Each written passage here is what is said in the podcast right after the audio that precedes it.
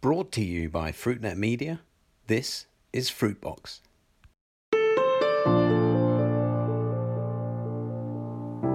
Hello, and welcome to Fruitbox, FruitNet's series of conversations about the fresh fruit and vegetable business with me, Chris White.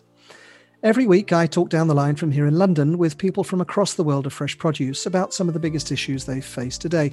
I want these 15 minute conversations, which we now broadcast once a week every Thursday, to give you the best insight into how to do better business in fresh fruits and vegetables. Last week here on Fruitbox, we discussed all things European with Philippe Binard Freshfel. And this week, I'd like to turn our attention to the United States of America. Now, the world watched as President Biden was inaugurated last month, and it was as if there was almost a huge global audible sigh of relief to be heard. Rest assured, I'm not trying to make a political point here. It's just that I guess the style of Donald Trump's four years in the White House was so entirely unpredictable that it was almost impossible to keep up with what the substance might be from one day to the next. Now, that'll surely change under the new president, Joe Biden. But what else will change under the new administration when it comes to our own products, our fruit, fresh fruits and vegetables? And for that matter, how will the US market evolve in the next several years? To discuss these and many other sh- issues with me today, I'm delighted to be joined down the line from Washington, D.C by Tom Stenzel. Tom is the president and chief executive of United, the Fresh Produce Association. Tom, welcome to Fruitbox. Thank you, Chris. Uh, it's great to be with you today. Now, now, Tom, am I right? Uh, there's bound to be a change in style after after Donald Trump, but will there be a change in the substance of the policy decisions that are made by the new administration when it comes to our own sector, the fresh fruit and vegetable sector? And what what what should we be on the lookout for? Well, Chris, you, you've rolled up a, a number of questions uh, in that, that easy sentence. Uh, let me take a step back and, and just comment on uh, the change that's taken place here in the United States. I can't imagine what our, our colleagues around the world uh, were thinking when they saw the attack on the Capitol building here uh, in early January. Uh, it was a sad day for America, and I think it was a sad day for democracies around the world we got through it, uh, thank God. Uh, we have inaugurated a new president. Uh, the system of democracy here in the United States did prevail in the end, uh, but it has been a, a, a, momentous event in the history of this country. Mm-hmm. There's, there's obviously going to be a change. Uh, president Biden has come in, uh, he, he set a different tone from the very beginning. for those of you who are able to hear any of his inauguration speech, uh, it was uh, inclusive. It was reaching out to people who can disagree. Uh, we, we can all agree to disagree. I think about us in the fresh produce industry. Uh, oh my gosh, buyers and sellers are negotiating compromise every single day.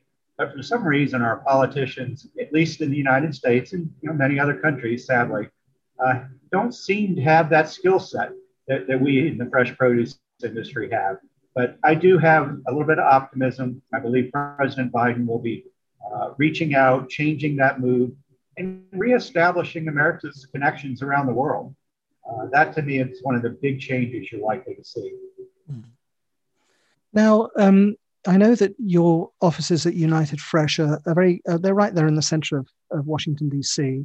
And Washington, D.C. is also in the grip of the pandemic. It's, it's all over the world, but it's especially so it seems, in, in your country, in the United States. What impact is, is it having on the sector, the fresh fruit and vegetable sector in the US? Well, Chris, you add you know, all the things I was just talking about, and then you have to remember we're in the middle of this almost year long pandemic now, mm-hmm. uh, a global pandemic. Uh, it certainly had major effect in the US, but, but also around the world.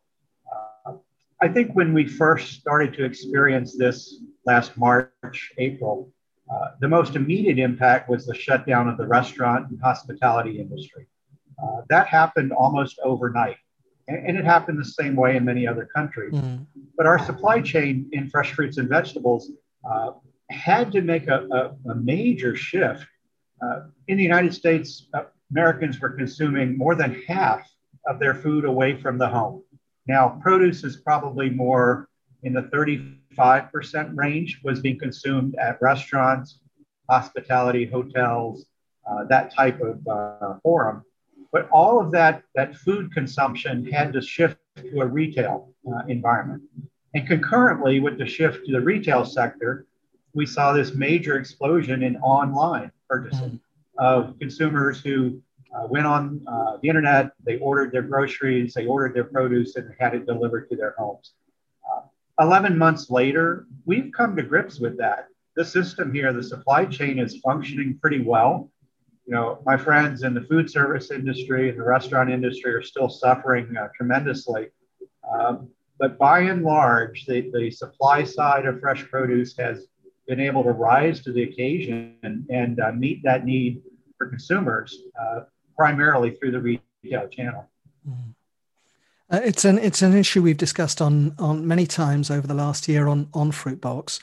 Um, uh, do you think that there's going to be an even closer focus on on food safety as a result of uh, of the crisis, and for that matter, and this is kind of an obvious. I kind of know the answer to this, but almost before I ask it, but on those issues of health, nutrition, and diet.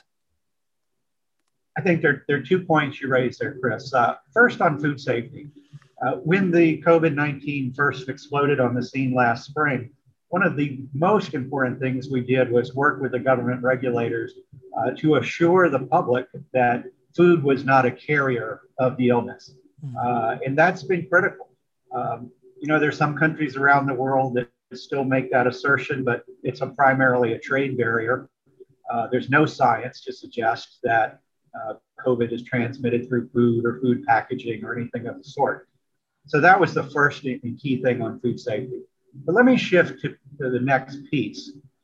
COVID has also taught us that not only is eating well and eating more fruits and vegetables critical to long term health, it's critical to preventing the worst cases of COVID. Mm. So you can look today, and those people who had pre existing conditions obesity, diabetes, diet related illnesses were much more susceptible to catching the illness in the first place, uh, to having more hospitalizations, and actually the uh, risk of death is much higher in those people who have diet related health conditions. Mm-hmm. So there's a, a, strong push coming, I believe, uh, here in America. It's coming through the UN. Uh, this is the International Year of Fruits and Vegetables under the UN auspices. You're going to see a major push that eating more fresh fruits and vegetables helps not only in preventing long term uh, disease, it helps in reducing the risk of uh, communicable diseases such as COVID 19. And, and uh, Tom, are you getting uh, feedback from your members that that uh, and from the industry more more more generally that there's an uplift in sales that they're seeing more demand for fresh produce as a result of those issues that you've just talked about? No, Chris, I think it's like everything else in our industry. We're not one monolithic group. Uh, we're a bunch of different commodities, and each commodity is kind of experiencing this in a different way. Mm. Uh, there's certainly some areas that are seeing major uh, upticks, you know, citrus, uh, fruits, grapes, some of those areas. Uh, potatoes have seen a major uptake here in the US but that's more from a staple uh, standpoint. Uh, but then there's some other areas that uh, higher priced uh, uh, specialty products maybe have suffered a little bit. You know, a lot of those products are impulse buys. When you go to the, the grocery store, the shop, and you see a beautiful uh, piece of fruit, you might pick it. But when you're ordering online, you probably have a shopping list and you probably stick to, to buying the staples.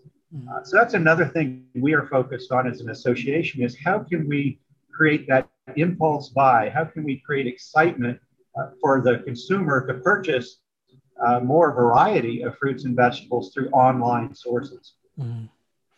Let, us look at overseas for a moment. Um, imports, imported fresh fruits and vegetables, are so much part, so much more part of your of your daily life now in the US. It's it, the, the, the industry's changed quite dramatically in the last uh, 10, 20 years. Do you see this change continuing, or, or do you think there's going to be kind of because of the crisis, I guess, but other other trends going on that there's going to be an even greater focus and interest, for that matter, on in in, in the United States among American consumers on what's local and what's seasonal? there's certainly going to be interest in local and seasonal. I, I think we see that uh, primarily in our higher end restaurants, uh, maybe some of the, the higher end stores. Mm-hmm. Uh, but we also have to understand that uh, having good quality, fresh, low cost fruits and vegetables available to the public is critical to their long term health. It's critical to our industry. So, really, if you believe in free and fair trade, which we do as an organization, and, I still believe the majority of the industry does, uh, we have to allow for that process to work. Know, it's the free enterprise system that brings um, the lowest cost, highest quality, most successful product to the consumer. And, that's really what we've seen. Uh, we've seen growth in certain uh, imports for sure, but we've also seen growth in exports. Produce is really a global economy. Uh, you know, at this point in time in, in, February, most of us would have been gathered together in Berlin uh, at a global event called Fruit Logistica. Uh, I miss being here this year, but it's a perfect example of how global our industry is. Uh, your events that, that you produce as well around the world. Uh, the world's getting smaller, and I think the idea that we're going to protect against that uh, is not going to be a long term strategy. If people want to promote local and promote the value for different reasons, that's great. Uh, but it ought to be based on promotion and choice, not on restriction. Mm, yeah, I, I couldn't agree more. Uh, now, you, you mentioned the issue of exports. Uh, where are we with exports from the US, and how do you see developments there? Over here in, in my country, in Britain, the government here is talking a lot about the prospects of a, a trade agreement with the with the United States. So, what, what's your take? Well, we would certainly like to see that uh, a trade agreement with the UK.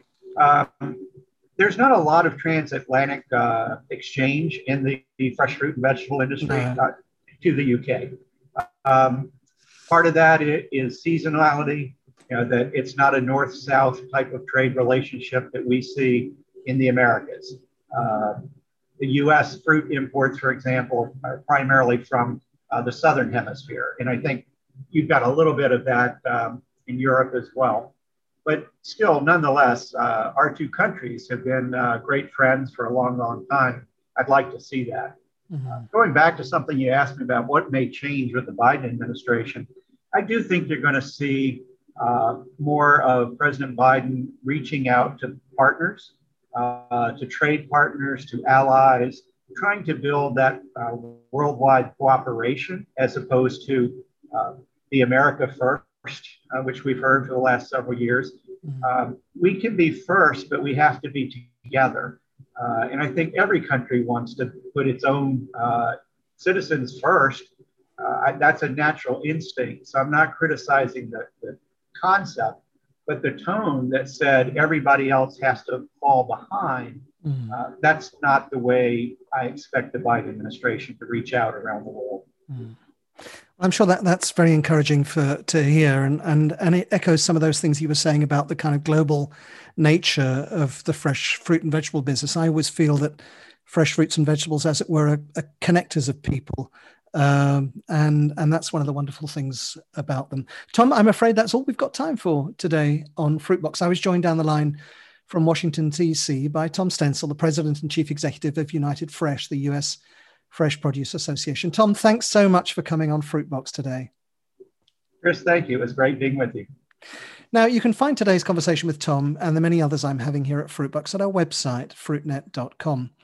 I'm going to shift attention to food retail over the next couple of weeks on Fruitbox. I'm due to be speaking with the fresh produce chief of Marks and Spencers on next week's episode. So do stay tuned for that and for future episodes of uh, Fruitbox. Make it your regular listen in 2021. That was Fruitbox, and this is Chris White. Thank you so much for listening. Goodbye.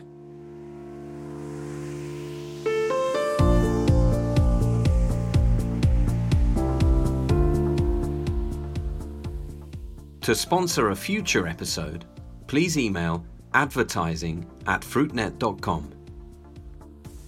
You can follow us on Twitter at FruitNet Live and don't forget you can keep up to date with all the latest fresh produce industry news at fruitnet.com